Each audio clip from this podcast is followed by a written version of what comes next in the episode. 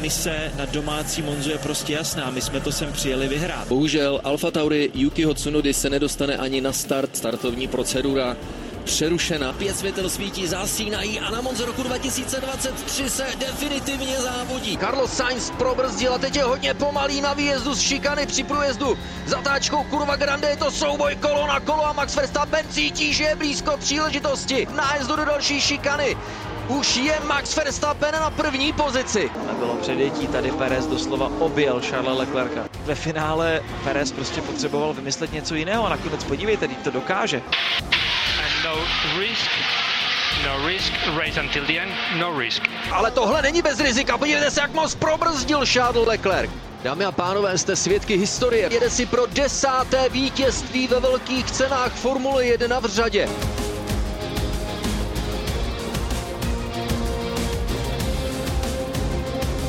Na Monze to svištělo i během letošní velké ceny Itálie. Nejrychlejší okruh v kalendáři s nejnižším nastavením aerodynamiky nabídl další stíhací jízdy v rychlosti kolem 350 km za hodinu. Opravdu doslova jak stíhačky, jen ve dvourozměrné asfaltové rovině. Ferrari dělalo, co mohlo a v jednu chvíli věřilo, že se mu povede vyhrát. Stejně jako nějakou dobu Max Verstappen upřímně zapochyboval o tom, že získá desáté vítězství v řadě. Ale nakonec se mu to povedlo.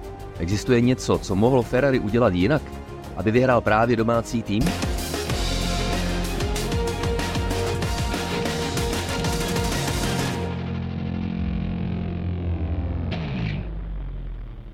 Tak od toho tu jsou tradiční instapokeci, pořad podcastu a dneska Multimagu kolo na kolo, u kterého vás vítá Tomáš Richter a Jiří Košta.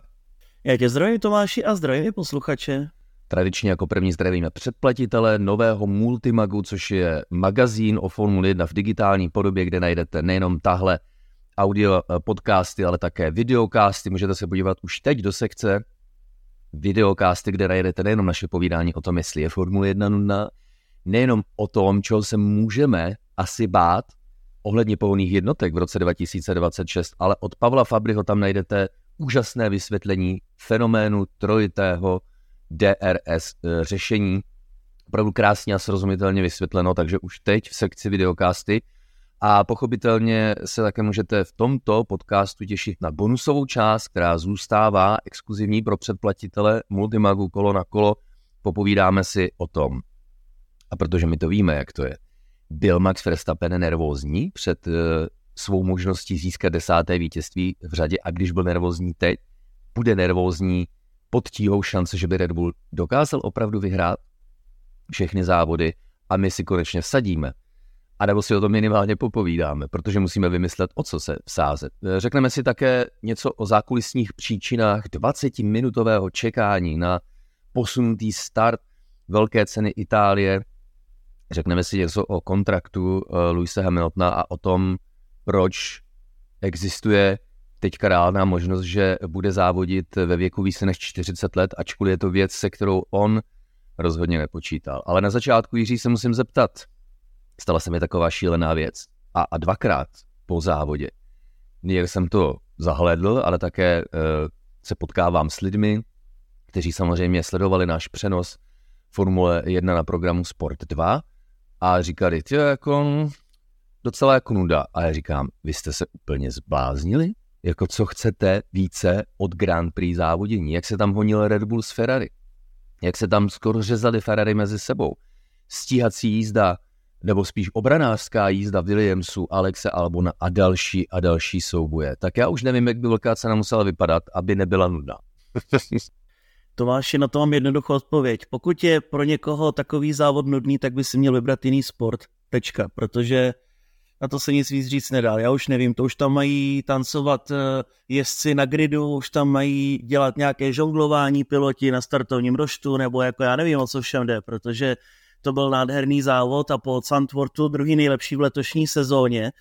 A tam prostě, jak ty říkáš, se pořád něco dělo. Já jsem byl strašně ve stresu v těch posledních kolech, když Charles si nedal říct a riskoval, i když neměl. A prostě, jak ty říkáš, naháněčka mezi Red Bull a Ferrari, pořád se něco dělo. Sergio Perez, George Russell tam bojovali, McLareny bojovali s Alexem Albonem, s Lewisem Hamiltonem já nevím, kde bych začal, co všechno se dělo. a pak ti někdo řekne, že to byla nuda, tak jak říkám, možná jiný sport nebo třeba zkusit jiné prášky. No, jako asi bych nebyl takhle tvrdý na ty, kteří se rozhodli, že je to nebude bavit a že, jak přesně říkáš, budou sledovat něco jiného. Zahledl jsem na svém Twitteru eh, jeden komentář, eh, no to už je teda jako vážné, když nejenom, že nesleduju závody Formule 1, ale už ani nečtu zprávy o Formule 1 a neposlouchám podcast Kolo na kolo. Chápe, že nikdo neposlouchá podcast Kolo na kolo? Jo, no, opravdu, no to, jako některým... To je do nebe volající přímo. Skandální. Ale eh, jedna věc, zahledl jsem také spoustu takzvaných mímíček, která poukazují na to, jak si nikdo nevšiml, že Esteban Ocon ve 39. kole odstoupil pro potíže s řízením na svém Alpinu.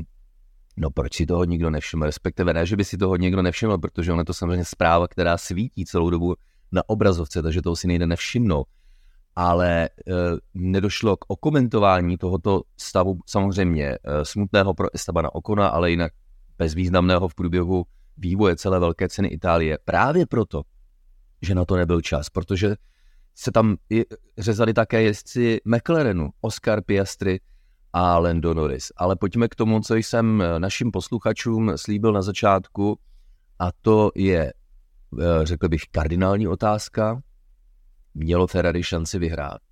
Připomenu jednu strašně důležitou věc a takhle zpětně můžeme zase reflektovat, a to my máme rádi a proto tyhle podcasty vznikají, ale už v průběhu víkendu jsme viděli, jakou cestu nastavení svého auta zvolilo Ferrari. Takzvané uzoučké, maličké skiny, eh, zadní přítlačné křídlo, nízkou aerodynamiku, což má za následek preferenci maximální rychlosti na konci rovinek a tím pádem trošičku preferenci kvalifikačního tempa. Také proto vyhrál Carlos Sainz kvalifikaci v té nádherné kvalifikační bitvě. No jo, ale jakkoliv se samozřejmě ty fosy radovali a já jsem za tuhle tu jejich radost rád, že tu příležitost dostali, no, tak v pozadí bylo zřejmé, že i když Red Bull zvolil také svou nejmenší variantu zadního spoileru, tak pořád byla a je robustnější než ta u Ferrari. To znamená, že Red Bull měl uh, silnější nastavení aerodynamiky a zadního přídlečného křídla, protože na Vonze to není jenom samozřejmě o zadním křídle, ale je to hodně o zadním křídle. A to znamená ne tak velkou maximální rychlost, ale zase upřednostňuje fungování pneumatik, prodlužuje jejich život. A už tenkrát, tedy v tu sobotu, bylo zřejmé, že to v nedělním závodě budou mít Ferrari hodně těžké. A také měli. Ale Jirko, taky tě překvapilo, jak dlouho vydrželi a ve výsledku jak nejmenší rozdíl si myslím v celém kalendáři uh, uplynulých velkých cen, tak to byl nejmenší rozdíl mezi Ferrari a Red Bullem. No, no, je to právě taková otázka, jestli to brát jako úspěch nebo neúspěch, protože s kamarádem, s kterým jsme byli na Monce, jsme se o tom bavili a on říkal, že to není vůbec žádný úspěch pro Ferrari, přece jsou třetí a čtvrtí, teď mají vyhrávat závody a mají bojovat o titul. A to, že teď vlastně přivezli nové motory do Monzy, připravili speciální aeropaket, aby tady zkusili trošku něco vět a udělat takový ten výkřik do tmy, tak to určitě není to, co by si představovali. Což je samozřejmě ten jeden názor, ten druhý je pak zase, že Ferrari udělalo skvělou show a možná to udělalo letos nejzajímavější, co se týče toho souboje na čele, protože vlastně Carlos Sainz vedl z pole position 14 okruhů, což bylo nejvíce v letošní sezóně mimo Red Bull, kdo někdo vedl tolik kol, takže samozřejmě bylo to hodně zajímavé, především přesně na italské Monze, tam ty fosy hodně vždy, vždy září a vždy si to užívají, takže kluci se snažili, bylo to vidět, že skutečně ze sebe vydali maximum, ale přesně ten druhý názor je, že koho zajímá, jestli jsou třetí, čtvrtí, jak ve výsledku závodu, tak eh, v poháru konstruktérů, protože pak se zase říká takové to klasické, že druhý je první poražený a tak dále. No ale já si myslím zase upřímně na druhou stranu, že to zajímá hodně lidí, protože když eh, je na tom tým výkonnostně špatně, tak každý vzestup se počítá, každý vzestup je oslavován a výkonnostně eh, na tom Ferrari bylo hodně dobře a tím pádem je to určitý příslip i do budoucna. Ano, eh, byla to ztráta 11 sekund v cíli na Maxe Verstappena a to, řekl bych, infarktové je mezi Carlosem Sainzem, který uhájil, tak říkajíc, bednu před týmovým kolegou Charlesem Leclerkem. V cíli je dělilo méně než dvě desetiny sekundy. A musíme probrat jednu strašně důležitou věc. A opět, proto ten podcast děláme s eh, odstupem, teda ten hlavní a za to se omlouváme, že je to až v úterý pro naše předplatitele Multimagu kolo na kolo, protože kolo na kolo cestovalo z Itálie v pondělí večer, tak už zkrátka nebylo kdy, ale na straně druhé tyhle ostupy jsou fascinující a dobré a hodně přínosné proto, protože my si můžeme říct něco o okolnostech, které vedly k tomu, že Charles Leclerc s Carlosem Sainzem takhle bojovali co kolo na kolo. To už bylo ještě něco hustějšího než, než kolo na kolo. A chvilku poté, co v rádiové komunikaci zaznělo, no risk, no risk, ale racing můžete, můžete závodit, no tak to tam málem Leclerc napálil do Sainzova Ferrari. To byl infarktový moment, že? Hmm. No, jak říkám, já jsem nedýchal a Charles mě tím ale naštval, protože jasně, no risk, já to chápu. Kdyby to bylo na startovní silové rovince, že vlastně Charles by byl bok po boku, kolo na kolo v rámci DRS, které Carlos neměl, tak to chápu, ale prostě tam byla chyba z obou stran, protože Carlos jednak eh, dělal to takzvané moving under braking, že vlastně v brzné zóně se ještě pohyboval. No a Charles, jak tam kličkoval zleva doprava, ještě zablokoval obě přední, tak málem z toho bylo dvojité nedokončení a to by teprve bylo nedělení. Takže kluci to brali hodně, hodně agresivně, ale hájili to oba dva tím, že prostě chtějí získat na Monze co největší výsledek. I když trochu do toho hodil vidle Carlos Sainz starší, který říkal, že vlastně nechápe, co se děje ve Ferrari, protože jednou je tam režie, jednou ne, jednou se jede na Charles, jednou na Carlose. Je tam takový strategický chaos a vlastně nikdo neví, jako co se tam děje, ale to je věc, kterou jsme sledovali už v minulosti. A určitě to není jenom Sainzův názor, protože hodně fanoušků také je hodně rozporuplných a jedni říkají, že se upřednostňuje Charles, druzí zase říkají, že se upřednostňuje Carlos, takže je tam zase taková ta chao, je tam zase takový ten chaos, prostě problematika Ferrari, kterou sledujeme už několik let a mohl z toho být tedy velké nadělení, protože OK, je to sice sranda, že, že Charles se snažil tady předjet Carlose, ha, ha, nic se nestalo, Frederik Vasser se směje, ale co kdyby se srazili? To by byl průšvih. To by žádná sranda nebyla, Ferrari by měl z ostudy kabát. Jo, to jo.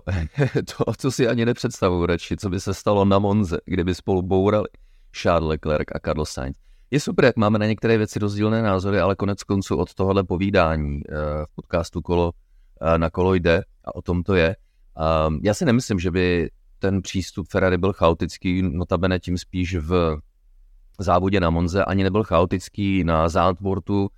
Eh, vzpomenu si, jak si pořád ještě před začátkem přenosu někteří utahovali z toho, jak, eh, jak je Ferrari jako nepřipravené a chaotické, že se čeká na pneumatiky, ale on to Charles Leclerc a tým vysvětlili jednoznačně, prostě to rozhodnutí učinil, až když už nejížděl do boxu a ono samozřejmě chvilku trvá, než eh, po té, co zazní pokyn, mechanici doběhnou ke stojanům s pneumatikami, ty jsou napojené na zahřívací dečky, odpojit, sundat dečky, přiběhnou, no a když už tam to Ferrari stojí a navíc ta časová ztráta, se kterou Leclerc počítal, tak byla pořád menší, než by byla, kdyby na trati zůstalo jedno kolo déle. Takže interpretovat toto jako zmatek a klasické Ferrari prostě není jako fakticky správné.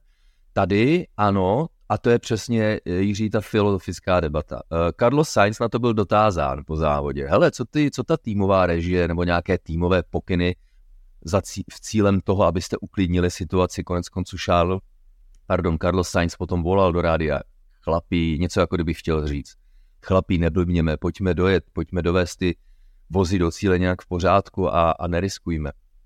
A on byl Carlos Sainz dotázán, co si myslíš o této situaci? A jeho pohled byl uh, super sympatický a s nadhledem, protože on říká, hele, to je jako vždycky hrozně těžké. Samozřejmě bych preferoval týmovou režii, ale kdybych byl na pozici Charlesa Leclerca, tedy na tom čtvrtém místě, ze kterého bych bojoval stupní vítězů, no tak bych v žádném případě nechtěl týmovou režii. Takže uh, když Carlos Sainz posoudil takhle empaticky a sympaticky, no a hlavně to nejvíce vysvětlil uh, šéf týmu Frederik Wasser, který říká, a hlavně prozradil svoje emoce a pocity. On říká, víte, když jsem vydal pokyn, a ten musel přijít z nejvyšších míst, tedy ode mě, když jsem vydal pokyn, nechte je závodit, ale bez jakéhokoliv rizika, tak ano, byl jsem nervózní.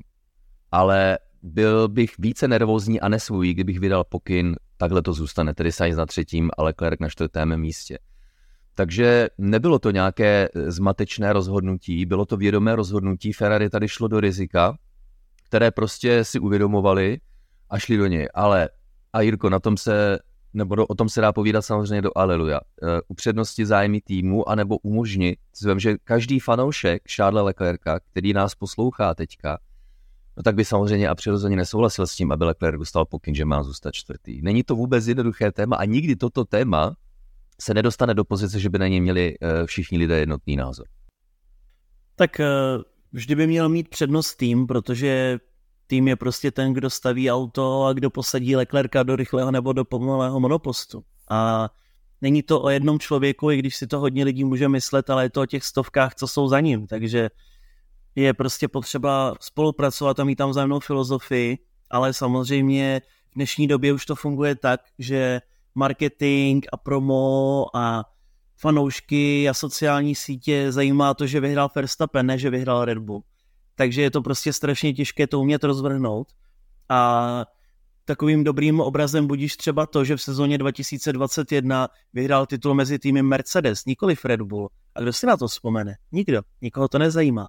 A nebo možná to ta Wolfa když ten říkal, že rekordy jsou jenom pro Wikipedii, takže to asi zajímá jenom Wikipedii i u toho Mercedesu. Ale je to prostě fakt, že ten jezdecký titul a ta pozice pro jezdce je více sledována ale zároveň samozřejmě tým by raději získal pár konstruktérů, protože jsou z toho prize money a různé jiné zase benefity a obrovská reklama, takže přesně je to strašně těžké, aby se tým rozhodl, jak eh, tomu chce učinit, ale myslím si, že když se budeme tedy bavit eh, o případu Ferrari a Grand Prix Itálie, tak šlo rozhodně o ten týmový pohár, protože ve hře je pořád ještě celkové druhé místo a je velký rozdíl, co se týče financí, jestli jste druzí nebo pátí nebo čtvrtí. To určitě, ale ty říká, že kdyby tým uh, se na konci některé ze sezón dostal do pozice, že vyhraje buď jenom pohár jezdců, anebo jenom pohár konstruktérů, že by preferoval pohár konstruktérů? Ne, ne, ne, naopak, pohár jezdců právě, protože jo, jo, říkám, jo, jo. že je právě sledo, sledovaný více Verstappen, než eh, třeba byl Mercedes, takže přesně tým bude upřednostňovat eh, jezdce v tomto případě. Co se týče této situace, jak ti říkám, pakliže jde o jiné pozice a Ferrari prostě nemá šanci na titul mezi jezdci, tak by se měl soustředit na pár mezi týmy. To je prostě strašně individuální. V případě Red Bullu je to jasné. Max titul má jistý, takže se můžou soustředit na týmy. Jo, souhlas. Je to, jak říkáš, za umístění v páru konstruktérů jsou prize money, takže by se jevilo jako přirozené jít po těch penězích, ale pohár jezdců má marketingově a mediálně nesporně větší cenu, takže je to uh, logické. No, uh, pojďme se pověnovat teďka chvíli situaci u McLarenu, protože tam ke kontaktu došlo mezi Oskarem Piastrym a Landem Norrisem, když ten výjížděl z boxů na sadě nejtvrdších pneumatik, nezahřátých, který malilinko to klouzalo. Nemyslím si ale, že by Lando Norris neměl svou formuli pod kontrolou, ale přesto v první zatáčce kontakt, dokonce sportovní komisaři se na to chvilku dívali, ale po závodě opět Andrea Stella, šéf McLarenu, prohlásil jedno jediné. Je to absolutně neakceptovatelné. To znamená trošičku odlišný přístup u McLarenu, protože ten šel tou klasickou cestou, ale závodění OK, ale bez jakéhokoliv uh, kontaktu. No, je to tak, ale ten kontakt tam málem přišel v první zatáčce mezi Piastrym a Norrisem, protože zase ta strategie byla spíše ve prospěch Norrise a jestli tam právě pak vyjížděli, jakmile vyjížděli vlastně, jak se potkali při tom výjezdu z boxu, a mohla to být také pěkná neplecha, naštěstí to oba dva zvládli, ale je tam spíše cítit, že už začíná být taková ta týmová rivalita mezi piloty, protože čím déle je Oscar Piastri ve Formule 1, tím více tomu dokáže rozumět a je vidět, že to je takový přirozený talent, že nemusí tak nějak moc eh, si dělat eh, vědu s tím, jak je vůz nastavený, jak, jak prostě funguje, jestli je přetáčivý, nedotáčivý. No a Lando Norris, který je samozřejmě uvnízděný hodně v McLarenu, tak eh, nechce přijít o tu svoji dominantní pozici a jelikož oba dva kluci mají ještě smlouvu minimálně na příští rok, tak samozřejmě to bude hodně zajímavé sledovat i dále. Jestli třeba tam nedojde k nějaké trošku revoluci u McLarenu, jestli třeba nepřevezme otěže Oscar Piastri. No, ale je to přirozené. Jinými slovy, nebo možná jinak to řeknu. Když je rivalita mezi jezdci, tak to je maximálně dobrá zpráva pro tým, protože to znamená, že ti jezdci jsou na podobné výkonnostní úrovni. Myslím si, že nejsou od sebe daleko Carlos Sainz a Charles Leclerc. Lando Norris přiznává, jak je v Oscaru Piastrimu jakási konkurence, která navíc jeho výkony tlačí dopředu. A když se potkají takhle eh, jezdecky silné osobnosti, tak ty, ta napětí, eh, ta konkurence s tím spojená je absolutně nevyhnatelná. Je to totiž součástí té soutěživosti. A upřímně nerad vzpomínám, dneska už jsme to naťukli, že když eh, si vezmeš situaci Charlesa Leclerca a Carlose Sainze, kdyby Ferrari v závěru závodu na Monze zavelelo, tak eh, se to jeví jako pochopitelné z pohledu týmu. Jo? Ale je také potřeba myslet na to, že mm, ten dotyčný, který zůstane vzadu, tak má také nějaké emoce, má také nějaké ambice a tím pádem eh, se dostáváš blízko jednomu strašně nebezpečnému problému a to je ztráta motivace. A e, zpětně si můžeme říct, že případy, na které ne nerad vzpomínám, ale spíš posuzuji je takhle lítostivě zpětně.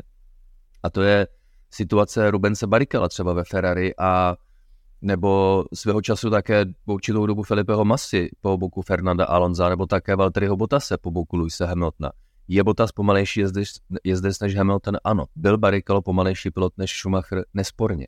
Ale oba dva, nebo všechny tyhle ty zmiňované případy, to emočně trošku vycuclo. A když odejde ta motivace, tak s tím ti odejde také kus rychlosti. A to je něco jako co tým nechce, Žírko, zase na druhou stranu. Ale je to strašně těžké, ale prostě hlavně získat tu, sebe, tu sebedůvěru v sebe samotného, to je to nejdůležitější, protože to dělá ten rozdíl. Max Verstappen se cítí teď vlastně nedotčený. V ten moment, kdyby i kdyby ho někdo třeba trefil na výjezdu z boxu, tak v ten moment mu trošku spadne ta sebedůvěra, ale protože měl, dejme tomu, 10 perfektních závodů v řadě a celá ta sezóna je téměř dokonalá, tak on má prostě strašně velkou sebejistotu.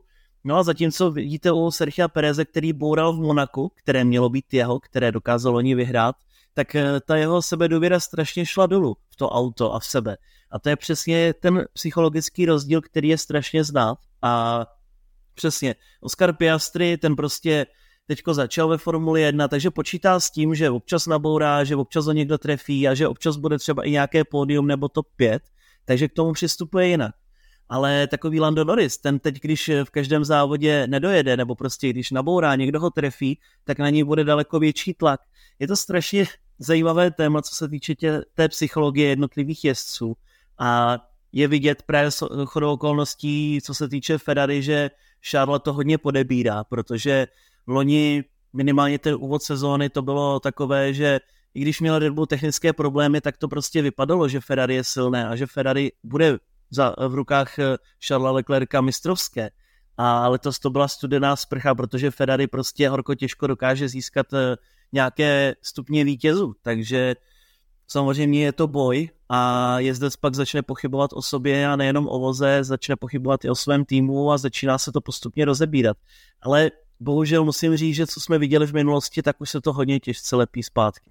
Ne, to už pak, jak říkáš, nejde spravit. Pokud už právě šéf týmu nechá situaci dojít do takovéhle konstelace, tak to už se nedá vracet. Právě proto uh, týmový šéf musí být i dobrým manažerem z pohledu jakéhosi lidského uh, přístupu, no to řeknu blbě, z pohledu řízení lidských zdrojů, kde prostě motivace je samozřejmě jedním z důležitých faktorů a je to jako důležitá věc hrozně. Tedy, tedy motivace taková, že šéf týmu musí umět rozeznat. Hele, já teď vidím, že tady s tím druhým pilotem se neděje všechno v pořádku, mračí se a tak podobně pak jsou různí, různé osobnosti. Někomu stačí přijít, dát mu tak jako herdu dozad, hele, seber se ty srágoro jedna, byt v tebe věříme a pak nějakým takovýmhle způsobem nastartovat. A jen, i jinému zase e, stačí, respektive potřebuje, že přijdeš, dáš mu ruku kolem ramena a ujístíš ho o tom, že hele, nedějou se žádné špatné věci, tak jak jsou často osočovaní u Red Bullu, že preferují jednoho pilota e, před druhým. To jsou všechno právě úžasné disciplíny. To je jedna z mnoha disciplín ve Formule 1. To je také důvod, proč prostě Formule 1 obdivuji, protože tam je všechno. A nejenom, že tam je všechno z těch oborů, ať už technických, právních, biznisových, finančních, lidských, subdodavatelských, softwarových, vývojářských a, a mohl bych jmenovat dál a dál, takže tam jsou úplně všechny obory, které si člověk umí představit, ale hlavně v každém tom oboru Formule 1 musí fungovat na špičkové úrovni. Ah, this is Formula One, baby.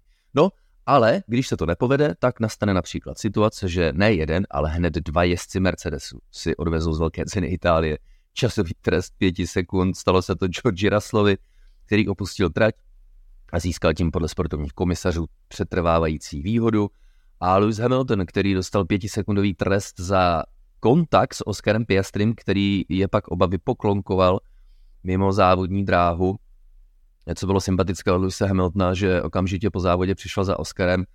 Oskar, ty brďo, moje chyba, já myslel, že tam prostě ještě to místo je, ale zjevně jsem to neodhadl o kousíček a tím pádem eh, se dotkla kola obou eh, formulí. A je to hrozně nebezpečné u těch eh, formulí s otevřenými koly. A došlo ke kontaktu, ke kolizi, takže se strašně moc omlouvám a tady prostě není moc co řešit. No ale šéf týmu Mercedes toto Wolf si začal hned hřát polívčičku a prohlásil, no, tak to bylo od Luise Hamiltona jako kabrňácké, on je ostatně v celém startovním poli jediný, kdo dokáže přiznat chybu, Jirko. No, to Wolf byl hodně kyselý po Monze, protože jak už jsem načal to s tou Wikipedii, tak vlastně on říkal, že je jedno, kolik Max vyhrál závodu, protože to stejně nikoho nezajímá, že to je jenom pro Wikipedii, že na to nikdo nekouká. No, tak když Luis vyhrál sedm titulů v řadě, teda v řadě ne, pardon, a když vyhrál sedmý titul, tak samozřejmě to byly bujáré oslavy a no, prostě toto, no, známe, známe ho, je to prostě showman. Ale spíše mně přijde, že Mercedes začíná být hodně zoufalý. Protože tak nějak čekalo se, že na Monze nebudou úplně mezi nejsilnějšími, ale oni prostě přivezli ten koncept těch širokých bočnic, přepracovali zavěšení, upravili křídla, už eh, vlastně původně pro Imolu, poté se to představilo poprvé v Monaku.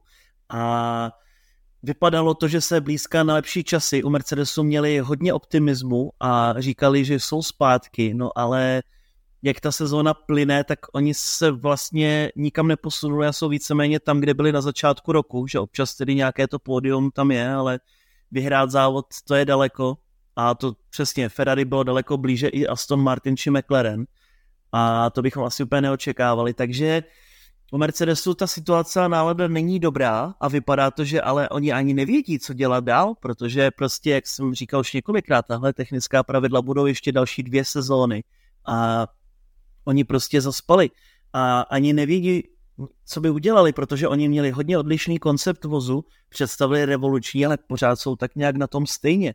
Takže prostě si do toho musí dávat něco extra. A bylo to vidět, že prostě nechci říct zoufalé, ale prostě možná přemíra snahy panovala jak u George Russella, tak u Louisa Hamiltona, protože prostě oni sbírají každý bod, chtějí prostě skončit celkově druzí mezi týmy a je to prostě hrozně, hrozně těžká situace pro Mercedes a pak samozřejmě přichází taková prohlášení, protože už je to štve, že nevyhrávají. E, to, ale jako to je přirozené, že? Ale stejně mám pocit, že se tým drží docela dobře pohromadě s výjimkou právě Tota Wolfa, O jehož prohlášeních si popovídáme za malou chvíli v bonusové části podcastu, který je součást Multimagu, který je součástí Multimagu kolo na kolo. Jiří, velkou cenou Itálie skončila evropská část sezony. Já mám pocit, že začala minulý měsíc a když tak na to reflektuji a my se za chvilku zaměříme na velkou cenu Singapuru a pak je tam Japonsko a bude tam pak Katar a samozřejmě tři závody na americkém kontinentu, premiéra v Las Vegas a finále v Abu Dhabi. Stejně, a to ne, není tím, že jsem Evropan, takže mám přirozenou citovou vazbu na tuhle část e, sezóny, ale mě prostě ty okruhy přijdou nejlepší v té Evropě. Já ti do toho hodím vidle, protože Singapur je moje číslo jedna už asi 10 let. Takže já se těším na příští víkend. Ale počkej, to neznamená, že se netěším. To je spíš, já se těším samozřejmě na každou velkou cenu s výjimkou to bylo snad jediný okruh, Soči. To, jsem, to, jsem, to byl snad jeden jediný okruh na světě, ke, ke kterému já nechovám žádný cit a to hm, už dávno předtím, než Rusové začali dělat ty, eh, ty šílenosti, které dělají. Ale jinak se těším na každou velkou cenu. Já hovořil o tom, že se nerad loučím s tou Evropou, no. Jako je fakt, že ta atmosféra v Evropě a v třeba Saudské Arábii nebo to je trošku jiná, co se týče té fanbase. V posledních letech to tedy hodně narostlo díky Drive to Survive, ale prostě v Kataru nebude vyprodáno. Jo, takže ani prostě v Saudské Arábii není vyprodáno. To jsou takové ty okruhy, které sice dokážou dělat zajímavé závody, ale nemá to úplně jakou tu atmosféru. Je to takové trochu klinické, bych řekl. To je možná to, na co narážíš. Hmm. Hele, ale si asi spíš jsem se nachytal, že melu nesmysly, jo, protože ano, Teď eh, mě trošku převálcovala nostalgie z toho, že opouštíme Evropu, ale budeme závodit na okruzích, jako je třeba Austin, který jsem si oblíbil už v prvním roce. Budeme závodit na fantastickém okruhu São Paulo. Budeme závodit na Suzuce, to znamená, čekají nás okruhy s úžasnou atmosférou. Takže v tom nastala situace, vážení přátelé a drzí posluchači, že když se do ní dostanu a uvědomím si, jakou kravinu jsem řekl, tak pouze prohlásím. Vracím čas o 120 sekund zpátky. Takže jo, těším se na další závody ve druhé bonusové polovině tohoto podcastu z italské Monzy. Si popovídáme o zajímavých okolnostech, které vedly k dlouhému čekání na opakovaný start velké ceny Itálie. Popovídáme si o tom, jsou statistiky, jako je počet vítězství v řadě, irrelevantní statistika, dobrá tak maximálně pro Wikipedii, kterou stejně nikdo nečte.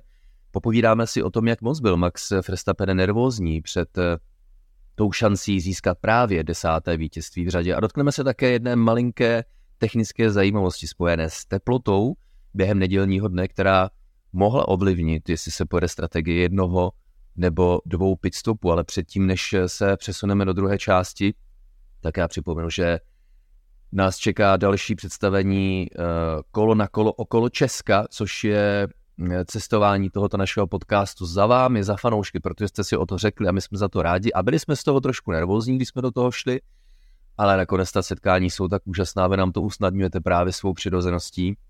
Notabene v Ostravě, kdy naším speciálním hostem samozřejmě přidá se ještě eh, Pavel Fabry a eh, kluci Petr Šimek a David Salomon, kteří se na vás těší, budou soutěžit s váma a naším hlavním hostem je Michal Kavalčík. Tuhle dobu jsem se ještě koukal, pár míst je volných, takže pouze doporučím, pokud byste se chtěli podívat, tak neváhejte, protože za chvilku bude vyprodáno takže nejsnáz zase k lístkům dostanete přes web kolo na kolo.cz, to vás dostane na stránky Sinestaru, tam stačí kliknout na čas 19. hodin, kdy představení začíná a nakoupit lístek. Strašně moc se těšíme, no a s těmi ostatními pochopitelně u dalších povídání chystáme další zajímavé obsahy uh, na, pro náš Multimac kolo na kolo, který najdete na adrese herohero.co lomeno kolo na kolo. A také se můžete těšit na to, jak my, tedy celý náš redakční tým Multimagu kolo na kolo vidí to, a, neboli odpověď na otázku, jestli vyhraje Max Verstappen a Red Bull, tedy jestli Max Verstappen a nebo Sergio Perez, to už je jestli Red Bull vyhraje všechny zbývající velké ceny, kterých je 8 do konce sezóny, takže na to se moc těšíme. No a další podcastové povídání s Instapokecem pochopitelně po velké ceně Singapuru, na kterou stejně jako Jirka se už společně s vámi moc těším.